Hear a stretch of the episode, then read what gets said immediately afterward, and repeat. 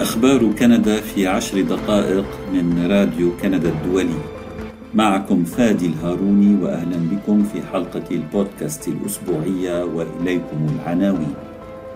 بنك كندا يرفع معدل الفائدة الأساسي ربع نقطة مئوية إلى أربعة ونصف بالمئة.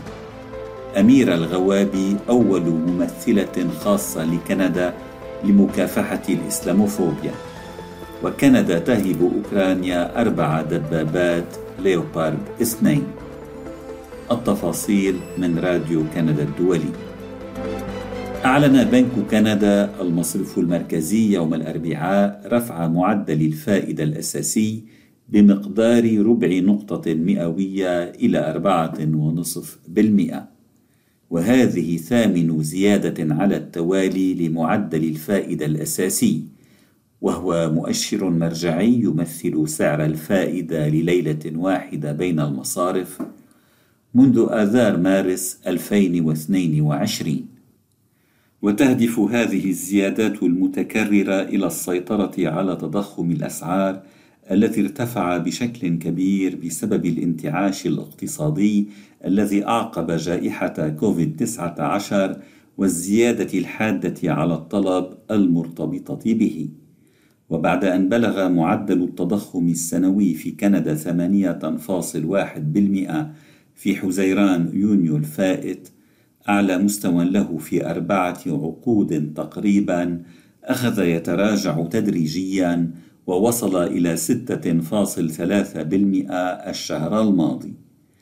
لكن على الرغم من هذا التحسن الملحوظ لا يزال معدل التضخم أعلى بكثير من عتبة الاثنين بالمئة التي تشكل الهدف المنشود لبنك كندا. وأضاف البنك أنه يتوقع أن يواصل التضخم تراجعه ليبلغ معدله السنوي ثلاثة بالمئة منتصف العام الحالي وأن يصل إلى الهدف المتمثل باثنين بالمئة العام المقبل.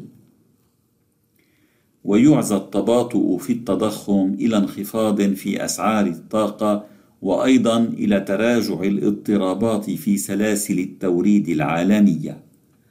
وفي سياق متصل توقع نائب وزيرة المالية الفيدرالي راندي بواسونو أن تكون السنة المالية المقبلة مضطربة للاقتصاد الكندي وأن يكون فيها الكثير من عدم اليقين.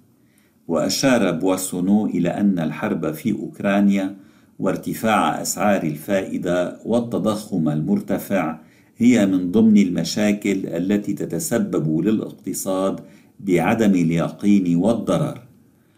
وفي مقاطعة مانيتوبا في غرب وسط كندا أعلنت رئيسة الحكومة هاذر ستيفانسون يوم الخميس عن توزيع مساعدات مالية بقيمة 200 مليون دولار على قرابة 700 ألف شخص في المقاطعة لمساعدتهم على مواجهة ارتفاع تكاليف المعيشة. وتأتي هذه الأموال من صندوق لتخفيض ضريبة الكربون يهدف لمساعدة السكان على تغطية نفقاتهم المعيشية عندما ترتفع تكاليف الغذاء والوقود.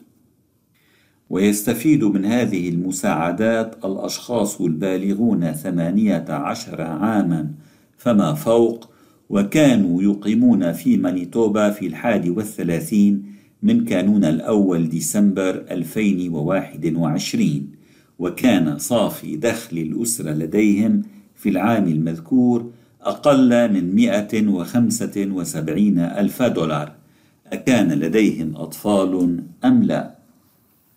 وقالت رئيسة حكومة الحزب التقدمي المحافظ في وينيبيغ إن ضريبة الكربون الفيدرالية مسؤولة جزئيا عن زيادة تكلفة المعيشة وكررت مطالبتها حكومة جوستن ترودو الليبرالية في أوتاوا بوضع حد فوري لضريبة الكربون وزياداتها الضارة حسب تعبيرها. يمكنك الاشتراك في أخبار كندا باستخدام التطبيق الذي تختاره أو عن طريق زيارة موقعنا على الإنترنت راديو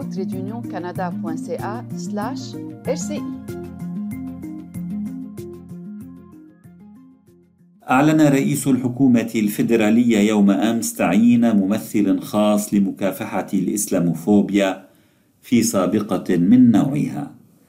وأوكل هذا المنصب للناشطة الحقوقية أميرة الغوابي.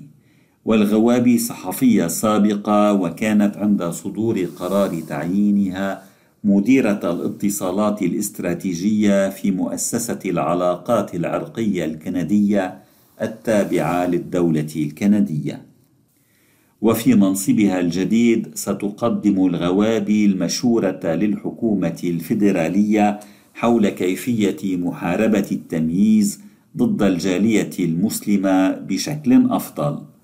وقال مكتب ترودو في بيان صحفي إن الغوابي ستعمل كناطقة رسمية ومستشارة وستدعم الحكومة في جهودها لمكافحة الإسلاموفوبيا والعنصرية الممنهجة والتمييز العنصري والتعصب الديني.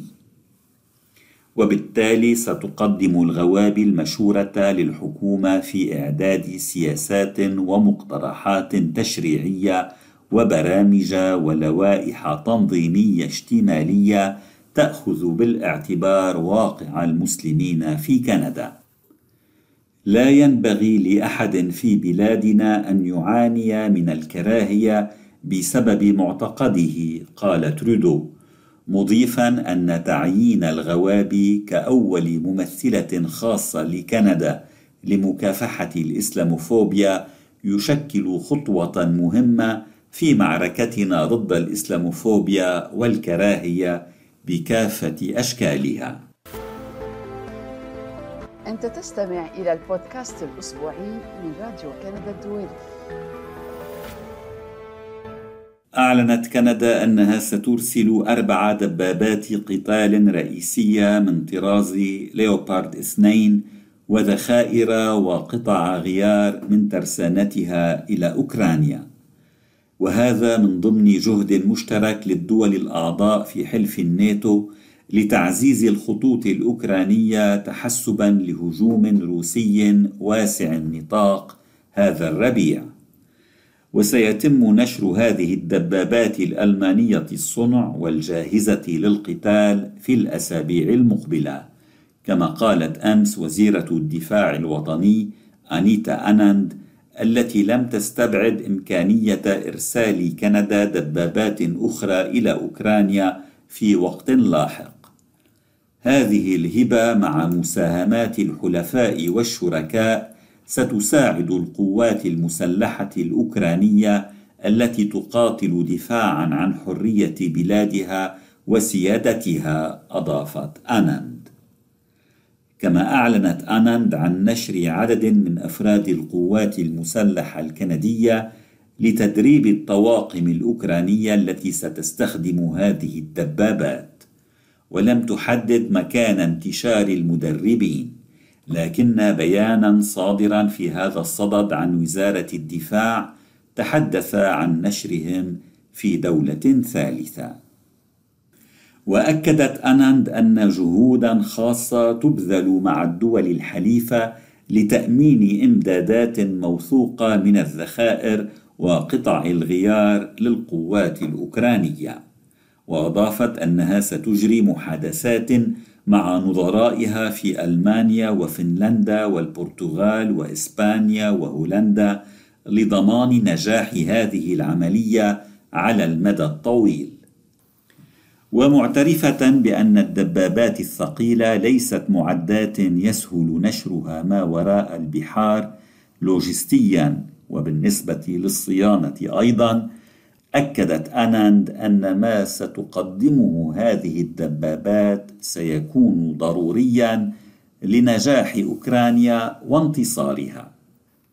وأشارت أناند إلى أن الحكومة عندما قررت منح هذه الهبة من الدبابات لأوكرانيا أخذت في الاعتبار الحفاظ على قدرة القوات المسلحة الكندية على الاستمرار في الوفاء بالتزامات كندا تجاه حلف الناتو لا سيما في وسط أوروبا وشرقها. وكانت كندا قد أعلنت الأسبوع الماضي عن تقديم 200 عربة مدرعة إضافية لنقل الجنود لأوكرانيا. حلقة البودكاست لهذا الأسبوع انتهت. شكرا لإصغائكم.